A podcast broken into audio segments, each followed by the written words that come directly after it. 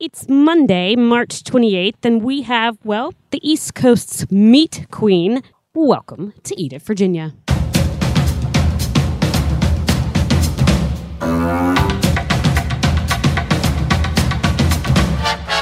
Hello and welcome to Eat It Virginia, your number one podcast source for food news and interviews with the people who make Virginia restaurants great. Follow us on social media at Eat It Virginia and be sure to subscribe to the podcast on your favorite podcast app. My name is Scott Wise, and I'm joined, as always, by my friend, my friend Robey Martin. Robey, thank you so much for booking this interview. I really think you had me in mind when, when you booked this one. I don't know. I'm going to question your manhood today. I'm going to tell you that because there's going to be some things that Tanya Cauthen, Belmont who's with us today, is going to say. And I think I'm going to be ashamed that I don't have these skills. And I think you're going to be ashamed. I don't that think you I'm have these mentally skills. or emotionally prepared for that. The reason why I was making this all about me is because I'm kind of on a low carb diet thing happening again.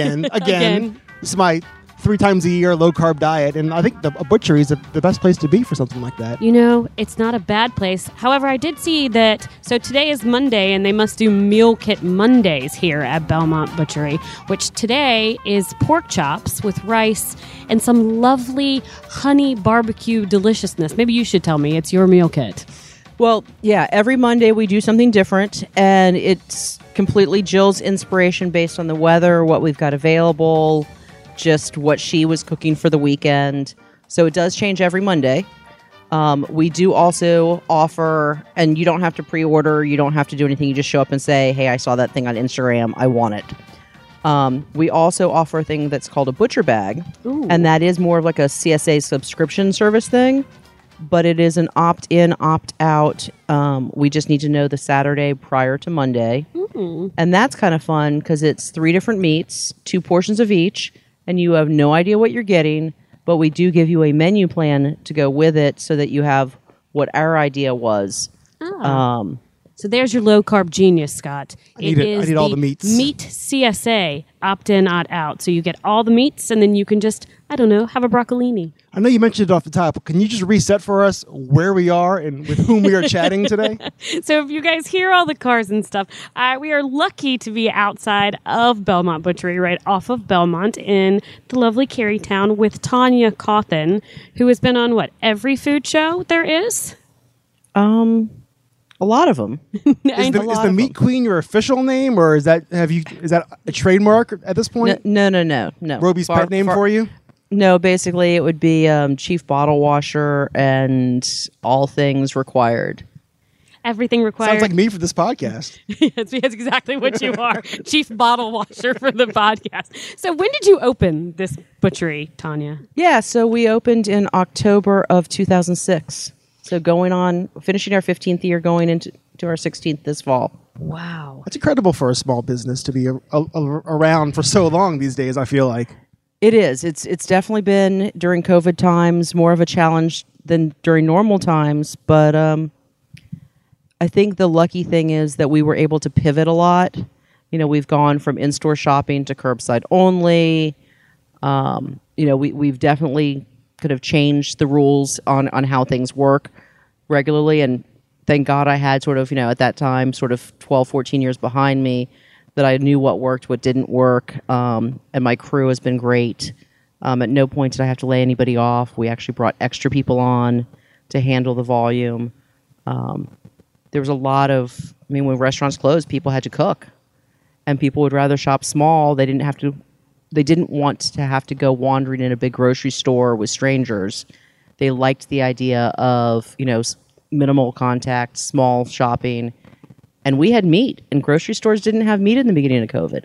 Um, you know, everything that was going to from farmers to restaurants ended up, you know, we could pivot and basically bring stuff here and help all of our f- favorite farmers out, um, and stock people's freezers and and just roll with it. Um, I want to talk about why you had meat because I think this is a cool thing. Now we're going to get into how long you've been a butcher, and because I think that's a great story too. But so the meat that is in your case right now, when you walk into your store, you can see it directly. How many of those farmers do you know? Well, all of the, so we are probably sixty to seventy percent direct farm raised, and then you know from there a thirty to forty percent from farmers further afield that we don't know. Um, and that's simply because for every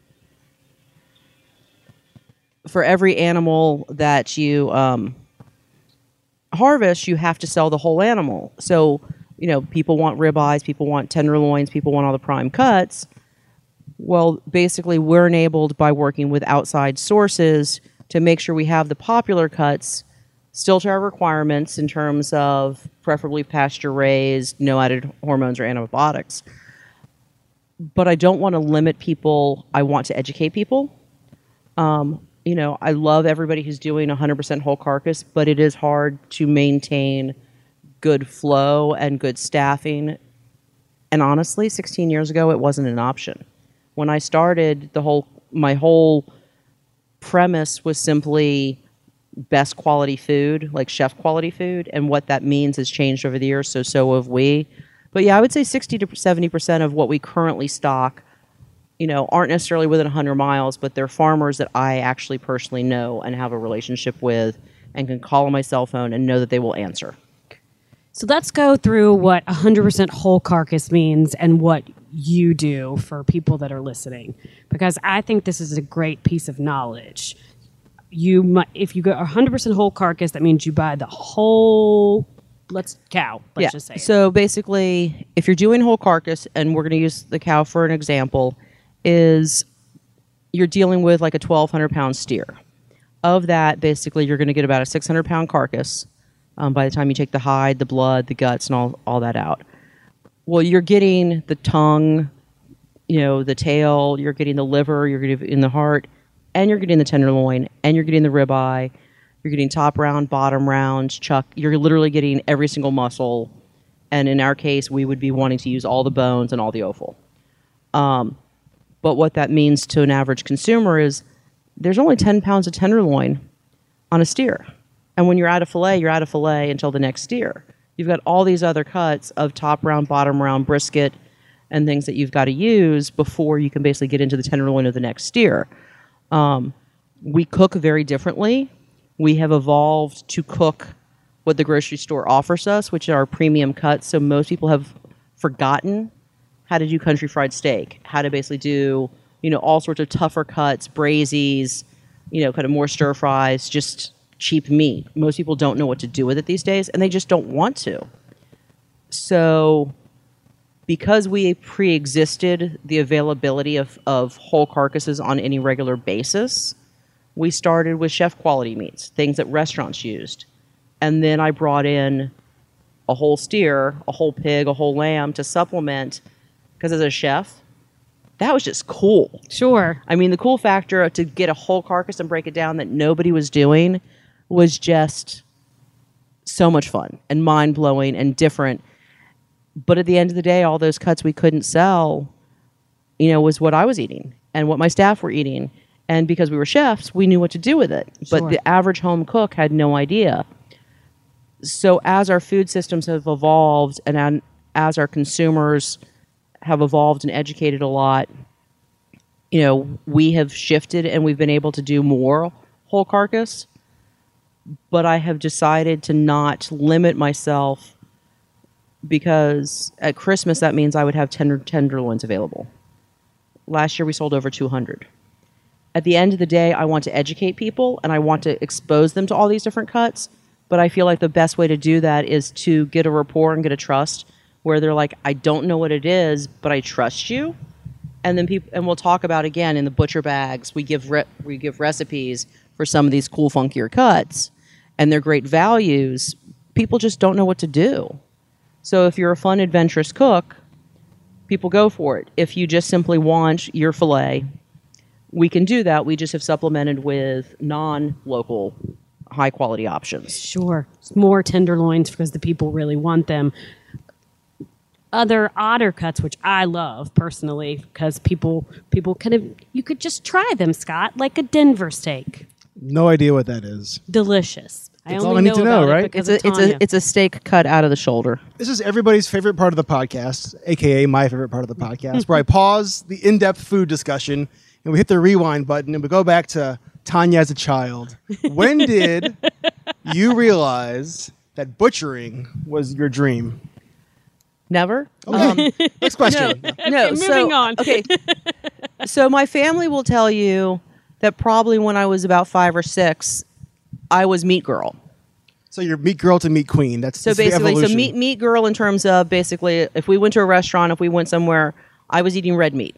Okay. Not limited to beef, but predominantly beef. Um, specifically, Officers Club in Newport, Rhode Island, and that would have been in 1976. Sounds fancy. A hanging haunch of beef, like a big old leg that they would carve. So steamship round, but bigger. Nice. Like the whole steamship Sure. is a smaller part of the haunch. but the whole one. the whole thing and i and i would basically hold my plate out and say more please red please um and you've actually seen the whole haunch from the beast feast Yes. an event that we've done off I and own on that shirt, I think.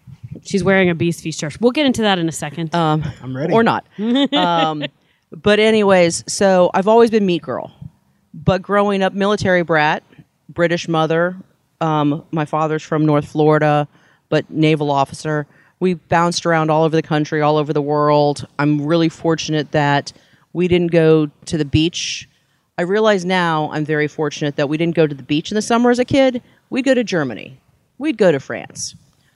At the time I was irritated because we weren't going to the beach like my friends, but now I 100% you know wouldn't be who I am today if it weren't for eating my way across Europe, you know, as a preteen. It Um, sounds very romantic. Your childhood, the officers' club, summers in Germany, the haunch, the whole haunch, nothing Oh. but the haunch. I feel like you're feeling things here, Scott. I, I, I was like yeah, I was gonna say I was I was the kid climbing the tree and falling out and breaking my arm. Okay. But you know, that part's not so romantic. but I was I was just the very active kid who was open for anything.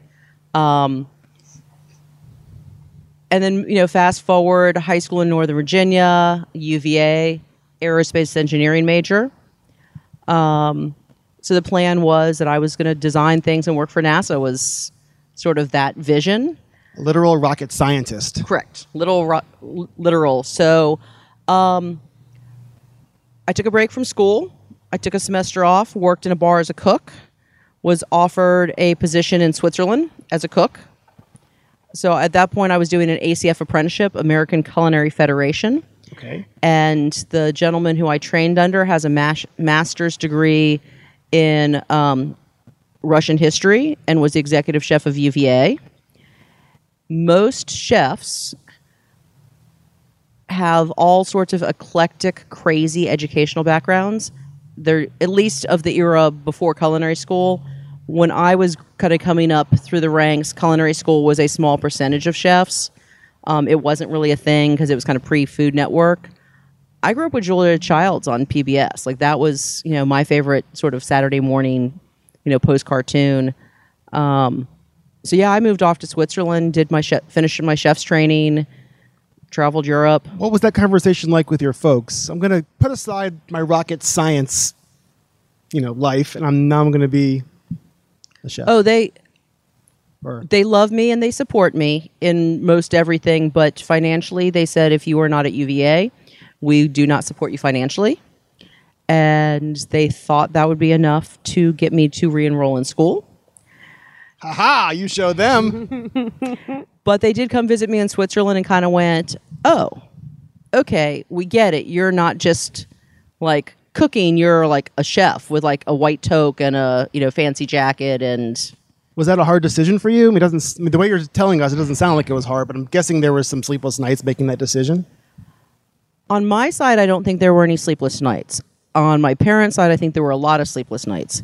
I mean, when you're, you know, when you're 19, you're invincible, you're bulletproof, you just jump and you go. And it never dawned on me to not just do what felt natural. You know, cooking was easy, cooking was fun. My family were definitely 1970s foodies. Um, every Saturday, myself, my dad, and um, my sister, we would basically cook from Julia Childs and More Company, not and Company, but More Company. Full menus. Um, you know, prior to, you know, the first time my parents left us alone, you know, for like an adult weekend, my sister, my sister decided because she's older. Um, hi, Karen Hi, Karen. Um, Hi, Karen. she decided we were going to have a dinner party and we were going to invite boys. And we used mom's McCall Cooking School magazines, and she picked something we had never eaten or never cooked, and she informed me I was making it, and that she would do set, set the table. What was on the menu that night? Chicken Kiev. I- Interesting with what's going on in the world today. Um, but yeah, we It's a topical podcast. I mean, we we're, we're up on the current events. I think. We, I think we're there. Yeah. So yeah, kind of. Um, but yeah, we invited boys because I knew boys. She didn't know boys. I invited boys, and we had milk and apple juice and water. We still have the menu handwritten Aw. from that. That would have been like 1981. And the interesting thing is, my sister, who also went to UVA, she was an English major, is Karen Cauthen Ellsworth, who is the director of Historic Garden Week for the state of Virginia, which Garden Week is coming up pretty soon. So everybody, this is my plug for my sister. Go go to one of the garden tours. They're they're fabulous. Um, it is not your grandmother's garden club anymore. I love those garden tours. I'll, I'll put a plug in there. I think they're super, super awesome. Also, I never knew we had such great gardens. Anyway, cool stuff Karen does. She really, really does. I wish I knew more about gardening. Think she'll give me a class. Yeah, she's actually um, working on helping my stepson. They just bought a house, so she's helping design their their garden. But the fun thing is, back when I was twenty, so recently back from Switzerland, um, had had a job here in. I'm. When you're moving back from Switzerland and you're 22, your choice is to move in with mom and dad, or your sister in Richmond. I chose sister in Richmond because I mean, mom and dad. You're right. 22. I get you. So I'm very fortunate that off and on we've had a great relationship. But when I was 25, she decided she wanted to be Martha Stewart and got out of the high tech industry, and we opened a catering company. And she got to be Martha Stewart, and I made everything. How'd that work? It's like a theme I'm sensing. Yeah. When you're a child, She she, makes sets the the menu. table. Yep, you that. do the work. Yes, work. I like this. This is like a Shakespearean. I don't know if it's a tragedy or a comedy yet, but we'll, Uh, I guess we'll get there. we're getting there. Yeah. It, it was a comedy until it was a tragedy. we Most did, things are. I Very guess. Shakespearean. we, we did we did amazing great events um, we specialized in small stuff a lot of the big caterers handed things off to us um, but after three years we just couldn't be in the same room together and closed it down but you know fast forward 20 years later we're best of friends and you know Doing of- garden tours. yeah, giving plugs, you know, for garden tours. Um, you know, she is generally my bounce everything off person when I want to make big decisions in generally business related is because she is much more my average consumer. So I basically kind of tend to think of her as, you know, when I when I want to put a pig's head in the case, do I have it facing forward or do I have it facing to the side? Like to the it- side. yeah, basically, correct. Basically, if, if if if it would ghoul my sister out, then we can't do it. To the side. I'm a squirmish person in general when it comes to like blood and animals. Like Seriously? Once it, oh yeah. Once it's on the plate, it's fine. The stuff that you do, I can't even imagine. So you're saying you couldn't get a whole animal Period. Z- done. A dead- a dead one. Anything you want to add to after come that, it's, it's over with. Living dead? No, I'm not. Well, and the great thing is that that means I would really ghoul Scott out because I also have a farm. And I'm, we're good. We're going there. Oh. so Why are we in this back alley behind the, the butchery? Then we because should be we're at the farm. because we, we currently have a whole Scott. We're yes. see how- oh, Lord. What do you think? Had- I think I- she could break it down. Had I, had, had, A lot had of fat on well, I this. say had I known, I could have brought Scott a, a baby lamb to play with while Oh, we're God. Gosh, yeah, I I'd play with her. That's fine. yeah, Yeah. and th- but you know that It- lamb becomes food. It'll be But ready. again, like from from point A to point like A and Z, I'm okay with. It's it's B through was it Y that I have problems with. It's funny that you specifically are the one that's weird about this because I am not, and Tanya is. Why is not. that funny? I'm going to go down this road right 'Cause now. Because we're girls. Because we're girls. I, I don't ascribe to you know gender roles and you know stereotypes. well, shouldn't you be bearing the R and punching your Yeah. chest right now? But but but see, the cle clearly, I've always basically kind of again swapped gender roles: engineering school, you know, chef, butcher. Kind So, of, what was that like when you opened a butchery and you were like, "Yo, I'm a chick"? um, okay, this I mean, part, I'm sure it probably came out like much, much different than that. But I'm going to go all of a down the. sudden. Well, yeah. no, no. I was going to say this. This is the part that you might have to cut out. I mean, I'm assuming because at the time I wasn't married, everybody assumed I was a lesbian. Um, which, Seriously, because you weren't married and you handled meat? yeah, but now, 15 years later, the part that's funny is within the butcher world, is it happens that there is a strong lesbian contingent to female butchers. So they give me grief because I don't have tattoos and I'm not a lesbian, and they basically are just like, "You're not in the club." but you started the club. Well, and that's I mean, where they give, give me. That's where they basically are like, okay, well, fine.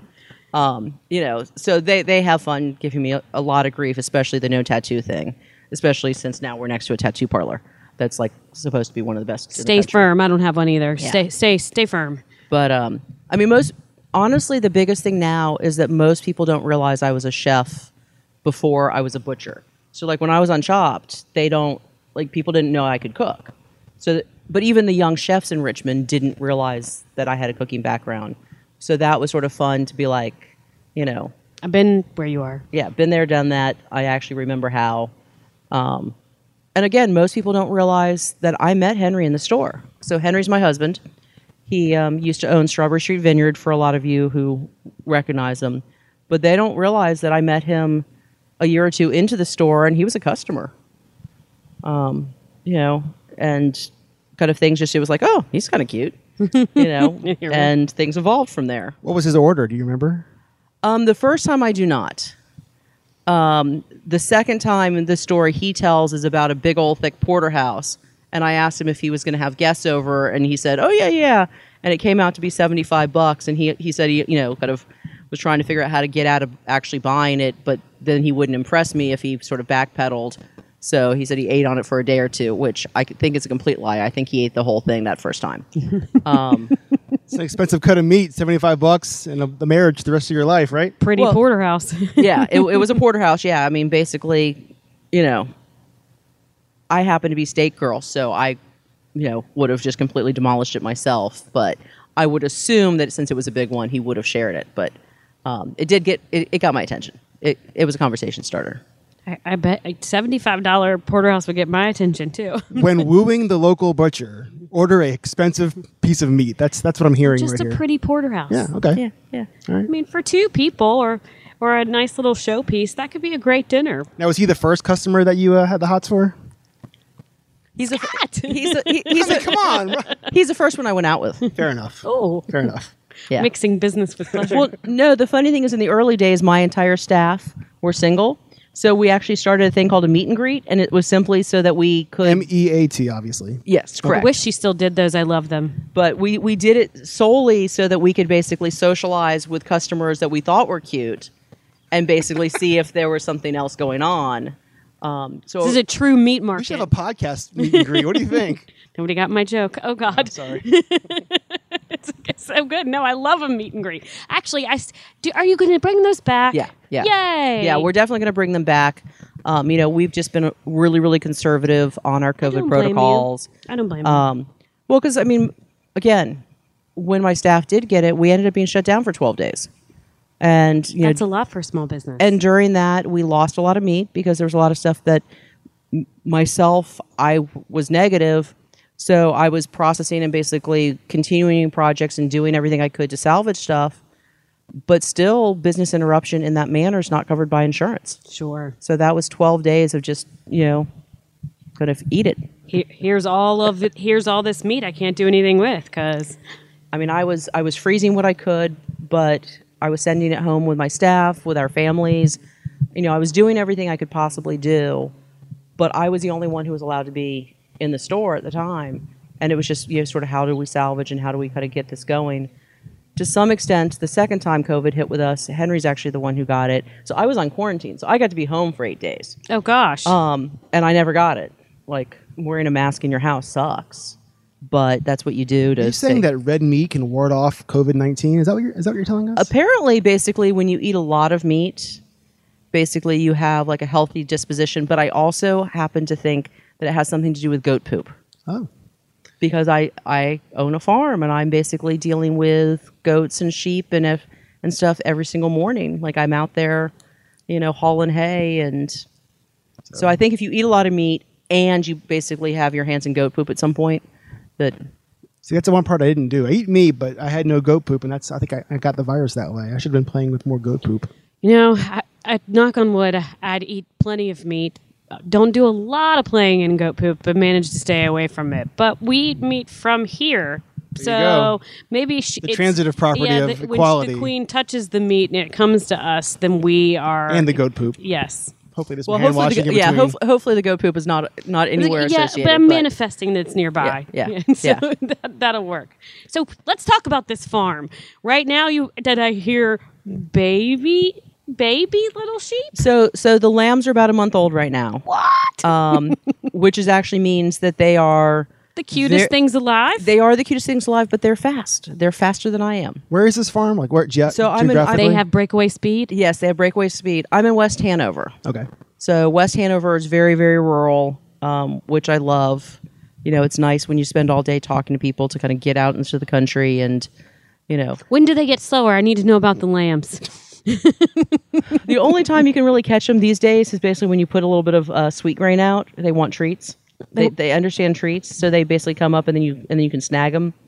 Um, then To be clear, these lambs are going to end up in your in your shop one day. one day, yes, One day, okay. one day. We're, but we're not done with the you don't cutting name them, lambs do yet. you? Yes, name all names. well, no, no. Girls get names, boys oh. get numbers. Oh, nice. Um, well, to explain that though, Yeah, so so girls get names because they can breed. So basically, they can make more babies. So you give them names because they're going to stick around. They're going to be somebody's mom. Boys, on the other hand, you only need one boy for Somebody's like every lunch. dozen girls. Yeah. So all the extra boys get castrated at a young age. So they basically get get slower and fatter and deliciouser and Sounds like me, except for more the castration part. they get delicious. Slower and fatter. yeah. so you know my and delicious.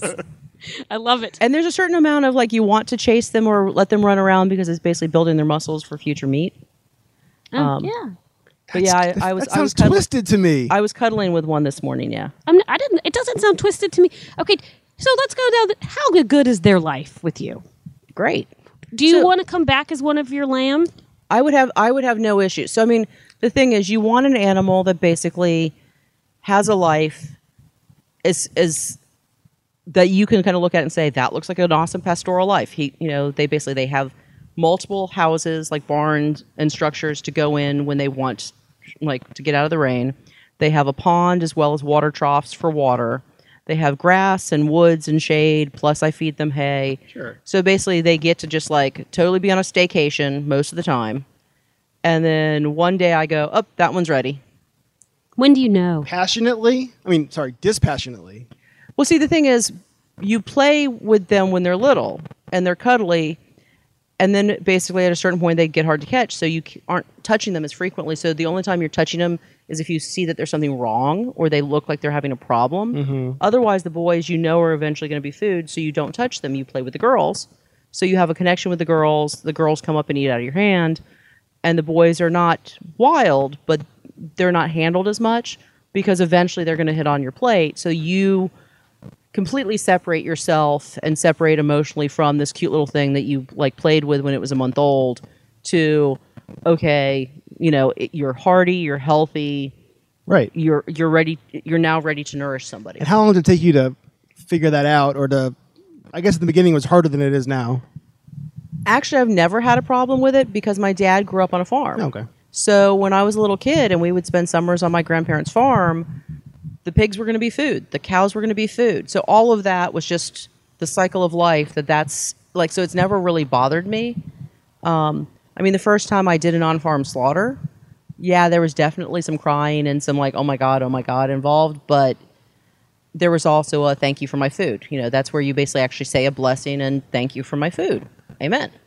Um, but i also think with my occupation as a butcher you want that from me is you want me to be able to take the life and know that it was a quality life but you also want me to use every single part. You want me to be using the fat the bones everything so that the life didn't isn't wasted in any way. Um, and that's again like when we had covid it wasn't so much the financial loss. I mean yeah that sucks as a business owner. It's a disrespect to life that really really bothered me is the fact that i ended up throwing meat in the garbage because no matter what i did i couldn't stay ahead of certain things and that was very very like morally wrong for me um, but I also do have two big farm dogs, so even though things did rot, the I gave it to the dogs and they had the option to eat it, and what they didn't eat, I buried. So again, cycle of life, kind of put the nutrients back in the soil. I love that. That's exactly what I would want from a butcher. Um, I think that you understanding what goes behind all of the meat, every single place where it comes from, is a is a cool thing to have in the back of your head when you're buying something from you. So you have lamb, you have chickens, you have goat, Yep. you have kittens. Yeah, cats, dogs, um, guinea hens, and Henry. Uh, yeah, well, Henry, we'll, we'll get to s- when we're gonna um, on farm slaughter him soon. I'm joking. That is a Wow. total joke. Dark turn. Well, I mean, the fun thing with Henry is, I mean, he's he's been an avid hunter. You know, He would laugh at that joke. Yeah, but that's the thing is, I mean, he he's an avid hunter. So again, his food center is is very close to mine. I mean, he was a wine guy and sold gour- gourmet foods, and he's an avid cook. So the very first on farm slaughter I did was actually I bought a ram lamb for him for his birthday that we then slaughtered and then cooked for a bunch of wine friends. So it, it was actually a birthday present. Ram lamb. Yep. Never heard of one. Ram lamb just mi- simply means it, it's a male lamb versus a ewe lamb. Okay. Ram lamb. I like that. Ram lamb. Ram lamb a ding dong.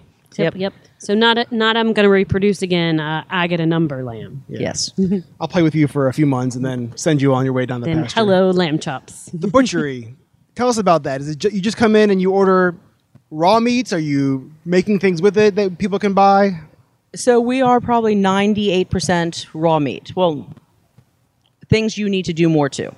Um, so yeah, you you as a consumer come in and buy raw meats for dinner. We also have charcuterie, so fancy French word for yummy salty meats.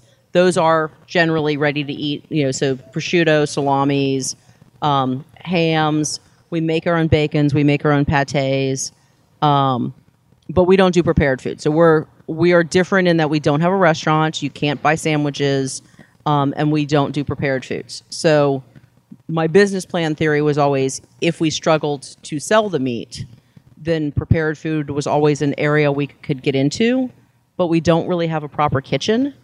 So without a hood and without a proper kitchen, it does limit what we can do from a cooking. Plus, this city charges the meals tax thing, and that would apply to the meals tax, and that's more paperwork, and I hate paperwork. I'd rather just cut meat. So we basically avoid the prepared foods thing, but we'll tell you how to cook everything. Um, know, so the closest thing to prepared foods we do is pretty much like the butcher bags, where we give you like a menu and say, "Here's how you cook it." And is it a walk-in business or are people calling ahead of time, ordering online, picking up? So you cannot order online um, because we have so many questions. We want to talk to you about what it is that you are doing. Um, so we're kind of old fashioned in that you have to talk to a person. The general is that you walk in, you have a conversation with us. During holidays, we do recommend special ordering to make sure we have enough. If you want something different or unique, we encourage you to call in and say, Can I get um, do you have a lot of times it's hey i don't have it today. I can have it in two days or let me talk to my farmer. I'll get it for you. Um, but yeah the general is you come in and you have a conversation and you leave with deliciousness. Um, you know it doesn't hurt to call um, don't email me don't direct message me. Um, i get to those eventually. Again we're old fashioned i'm not i'm not sitting at a desk in front of a computer all day So if I came in and said there's two of us eating and I got I'm on a budget, I have thirty five dollars. i was gonna say so no $75 porterhouse No, I suck. She has her man. She doesn't need to woo him with uh, no, big no, meat. no, no, he is a big piece of meat. That Ryan. Yep. Um, we love when he comes in I'm sure. everybody does. Um, I have thirty five dollars. What can I? What can I have for dinner tonight? honestly for 35 bucks you can have a lot i mean and i tell people all the time don't be afraid to just point us in a direction and give us a budget i mean $35 you can buy pretty much any steak you want Ooh. um, you could you could buy some lamb lamb's very expensive right now you could buy any pork poultry anything that you wanted if you went pork and poultry that 35 bucks is going to get you a bottle of wine too Ooh. um, we we also have a cheesemonger, so you know you can also get some cheese for a nibble ahead of time. Um, but yeah, I mean we've got you know we'll cut you steaks ranging from porterhouses and fillets, but we've got the flat irons, the Denvers, the hanger steaks, you know, kind of all that stuff. Um, again, pork is always going to be your budget friendly option. You know, if you need more volume, because let's say you've got a bunch of kids or you're having people come over, pork is always going to be a budget friendly option. Um, you know, lamb right now is is pretty expensive. You know, we're looking at Easter and just scratching our heads. Right, So what? When should I order for Easter? Because I know you're nuts. So I haven't sent out the newsletter yet, but we've already started taking orders. Really? Yeah. Behind the eight ball, Robey. I mean, I, am. it's Get it's on it it. isn't me. It's my As- mother-in-law. That's as behind long the as eight you ball. as long as you order by the Monday before, we're fine. Um, I'll be sending out the newsletter at some point this week, which the newsletter basically just tells you a little bit about what's going on and and like, hey, you should order, because then that way we'll have plenty of meat.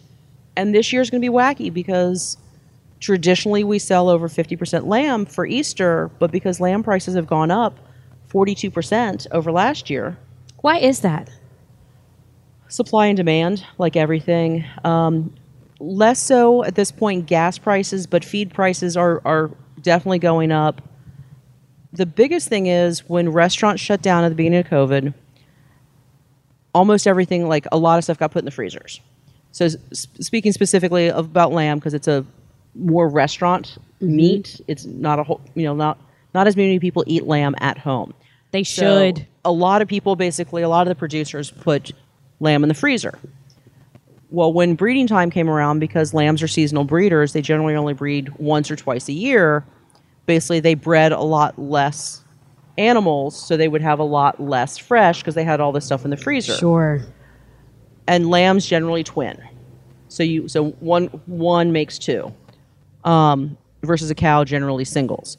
So it's an eight it's a five month gestation. It's a six month grow out.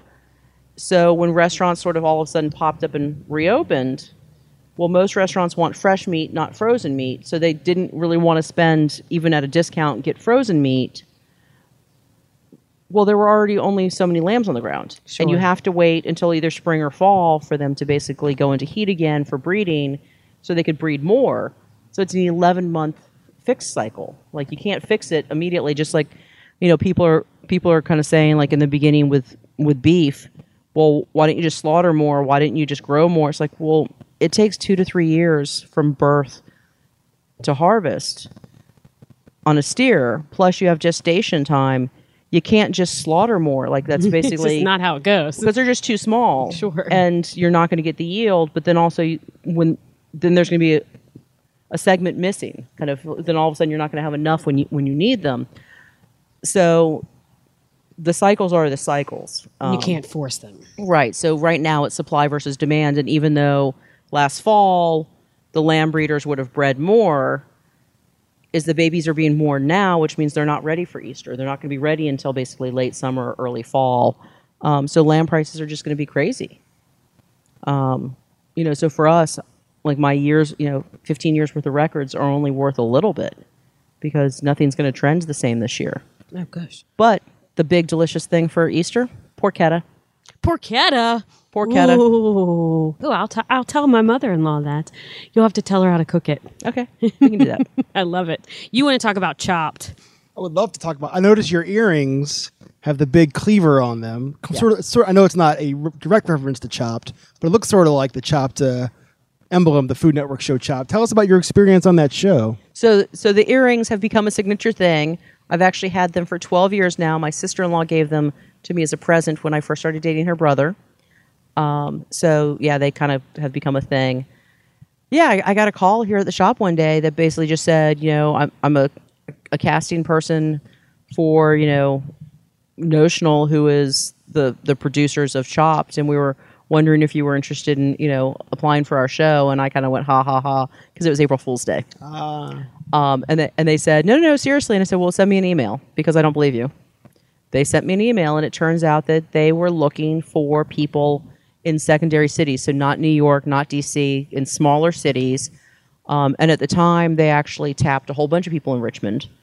Um, they used Fireflower Forks website to actually basically make their call list Seriously. seriously and they called a whole bunch of people and then from there you had to do you know the application process so you know you got called but it didn't mean you were going to be on it as you as you had to go through the full application and be accepted um, and they were definitely looking for you know kind of they were looking for certain people, and I you know I meet the qu- qualifications, and yeah, Looking for characters. yeah, they're looking for characters, and I, you know, reminded them that I had not been a professional cook for over a decade, and I just figured as long as I didn't look completely like an idiot, since I'm not actively at a restaurant, it couldn't hurt even if I did get chopped. Um, went up there, and What year is this? Remind me. It's actually been five years ago now. So, um, whatever year five years ago was. 17, 2017?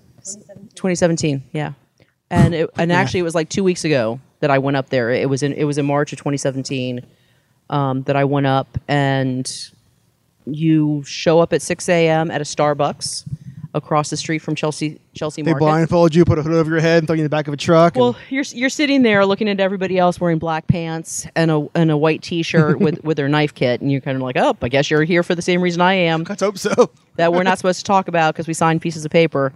Um, but yeah, they take you in through Chelsea Market and they take your cell phones and your watches, so you have no idea what time it is, and you are theirs for the duration. And um, And how long were you there that day? Do you recall how long the whole process took? once you get chopped, they then do like interviews and then you get to leave. So at minimum, you're going to be there for eight hours. I was there for 14.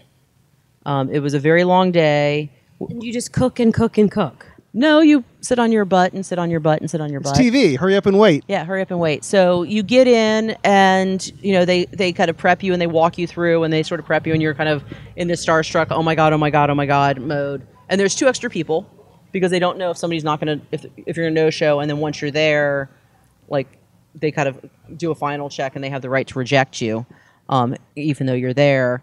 Um, and always the extras are from New York, so it's like they just have to get on the subway and go home, no big deal but yeah, they take you around. They show you the kitchen. I mean, they show you the pantry, and that's maybe ten minutes. So again, you don't remember anything. Everything is just this whirlwind. They put you in a green room, um, you know, which is looks kind of like a back prep room um, to hang out in. And they, you know, point out the fact that there's cameras everywhere, like in the walls, so they can basically film everything. So kind of be mindful of what you say. And then finally, they bring you out for the intro, and they do the intro, and then you have to kind of hang around and wait. And then finally, it's time to cook. And literally, Ted Allen like says, you know, take the items out of your basket. That you don't know anything. no, you don't know anything. You had no idea what was in the basket. No, no. I mean, they tell you basically, okay, we're gonna have you're gonna have 15 minutes, or I think it's 20 minutes to cook, and you have to make four plates. You know, three for the judges, one for a camera, um, and it's real time. And there's the clock, and you can always call for time, and we'll we'll tell you. And there's the your choice of plates, and literally Ted Allen. You know, kind of says, now open your baskets, and you open your baskets, and you pull out the items as he's saying, and then he says, and your time starts now and you pause for probably a half a second and then go, "Oh my god, my time just started." And you start running. So And what start- was in your basket? Um first basket was a stuffed a a it was an onion stuffed with stuffing. It was asparagus, sausage, and a cherry daiquiri. That was sickly sweet and disgusting. Yeah. Yeah, you it was have to sickly make a sweet. meal with that. and you have to make a meal with it. And my, you know, my, you can't, you truly cannot really plan for chopped. You either you just go. It's kind of like fig- figuring out dinner. You know, you open your refrigerator and you have 15 minutes to figure out dinner. That's chopped. Henry's a taskmaster. Man, no, because he only gets 15 her 15 minutes. minutes. Woo. So, um, so yeah, I mean, she's been training for this all, all so. during the marriage. Thank you, Henry. yeah. Well, my theory has always been because I mean, if I close here, I don't get home until eight thirty. So, my theory has always been, however long it takes for a pot of rice or a pot of like pasta to cook, is how long you have to do all the rest of your prep work and get it done. So when your pot of whatever, you know, your pot of rice is done, everything else better better be ready to plate. If you're, you know, when you Wanna get make home Henry mad. when you get home that late. He's a really good cook, so he actually cooks more than half the time. I'm I'm very lucky on that one. Is that he's a very good cook, and he will tell you that he has. We we practiced. We did some chopped practices at home, and he actually won um, the family version. I kind of had a hissy fit in the middle of it. Um, I, s- I accused him of cheating. But anyways, um, Sore loser over there. Well, Yeah. I mean, she, she nationally won chopped out accused him of cheating too. I'm, I'm So- I'm just telling you that right now. but yeah, so I mean, it was one of those things. Like I didn't expect to win. I just thought, honestly, I needed a new floor for the butcher shop, and I thought that this was a way to basically earn some money for the repairs in the butcher shop. After I did the first round, what I realized is I could win this. I didn't think I was going to win it, but I realized that The light went off in you, and I think I can probably take them. yeah, yeah, it was it was one of those things. It was like Because Heck one person's already yes. eliminated after the first well, round, one's right? already eliminated, but you've also seen everybody. It was like, oh, well, that other guy's basically going to screw up next round. That's fine. It was like, Hopefully oh, they're you know, listening to this, right? and feel even worse It was like five U- years later. Eusebio, like I knew, like within like the very ending of the first round, that basically the guy um, next to me was the guy to beat. It was like all I got to do is beat him. Where is he now? He's an executive chef of a restaurant group in um, Louisiana. Do you send them letters every year? Like, I'm So- doing great. Hope you're doing great too. No, Signed the chop Who was it next to champion. you? Um, Eusebio was his Yeah, name. Yeah, yeah. yeah. Um, so the He's fun, with Alex Harrell in Louisiana. Yeah, yeah, yeah. Yeah. I know exactly. Yeah. so so the fun thing is we do actually all keep up on Facebook. That's awesome. and like you know like repost each other's like promo stuff and, and, and stuff like that so the nice thing is we actually do v- vaguely keep up because of social media um, but yeah i mean i completely didn't expect to win and the the funnier part and anybody who knows She me did think she could. i did That's important. yeah oh yeah i mean well but my whole life has been about i i think i can i think i can I probably can. you know you should I, write a story about that. I, you know. opened a butcher get your little shop i think i can mm-hmm. I like Um, that you were like, now that I've seen everybody, well, I just got to take that guy down. But the best part is at the tail end when you win is then they want this like big explosive like energy thing. and I'm an introvert. I'm gregarious and I'm very verbal. But I, at the end of the day, I'm an introvert. Like I get exhausted. You know, I talk to people and I'm exhausted. I want to go hide. I want to go play with goats. and then slaughter them. So when they wanted this big like extrovert woohoo, I just wasn't. If you, yeah, I'm just not that person. Um, so mine was literally like an arm pump and a like hey. New floor, baby. That's what she went with. But yeah, so so it was. Well, and the best part is, I finally get out. They finally give me my cell phone back. There's like all these like text messages from Henry because he's still in Virginia. Like I just went up by myself because it was a, a I was gone for 36 hours, and 14 of it was you know at the studio. Is you know he, he I call him back and he's like, "How'd you do? How'd you do?" And I said, "Well, I didn't do bad. I just I just finished." And he was like, "Well, how did you do?" And I said, "I did very, very, very well because legally I can't tell you." And he went, "How many rounds are there?" And I said, three. And he goes, "Very, very." Oh, you know, and starts. He starts just, and I was. He was like, "What'd you cook?" And I was like, "I have no earthly idea. I'm hungry. Can I find food and call you later?" Because at this point it's like eleven o'clock at night, and I haven't eaten since lunch because you can't eat your own food. So, um, You can't eat your own food? I mean, you can you can taste it to make sure that you've seasoned it right. But like when they when you leave the green room, like when you l- finish cooking, like They give you nothing to eat? well, they give you lunch, and there was Mm. like and there were snacky things in there. But I don't really eat junk food, or I try not to eat junk Sure, food. same. So I wasn't, you know, I was drinking lots of water. Um, I mean, I j- and I probably did eat some junk food, but I try not to. But I was just I was starving, so I, you know, had to find a restaurant, something that I could like. I sat, I went down to Chelsea Market and sat in the bar and and ate a food and and got myself some bubbly, and then called Henry back and told him what I cooked. Would you do it again? they've they've actually called me a couple times. The problem is um, the timing. So they called me early in COVID because most restaurants had shut down. The problem is I would have had to been quarantined for three weeks, Right. and one being quarant- but the shop was open and we were slammed, and I have a farm, so that wasn't going to work. So I And basically, Henry's got to eat. Henry, Henry can feed All himself. right, I'll, I'll, I'll stop with that joke. No, no, no. I feel like I've reached the end of the line no, on but, uh, but Henry jokes. Sorry, no, but here's the great thing: is Henry would not have wanted to be alone for three weeks, and normally he would come with me and he would like go adventuring. Quarantine COVID, like he he couldn't go adventuring, so Nothing to it would not have been fun. No.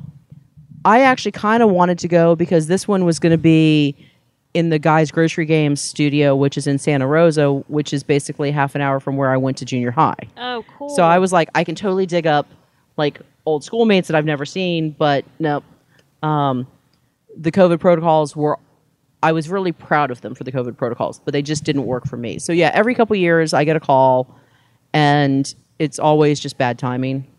So um, Well, I'd cheer you on like from from multiple places because heck yeah, I'd like to see you beat everybody else again. I just want to see the moment when you're like, I can take that guy.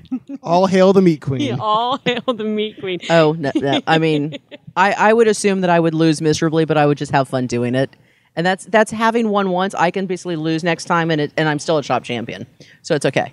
You're listening to Eat It Virginia with Scott Rice, Robey Martin, and the meat queen and chopped champion Tanya Cauthen. This episode of Eat It Virginia.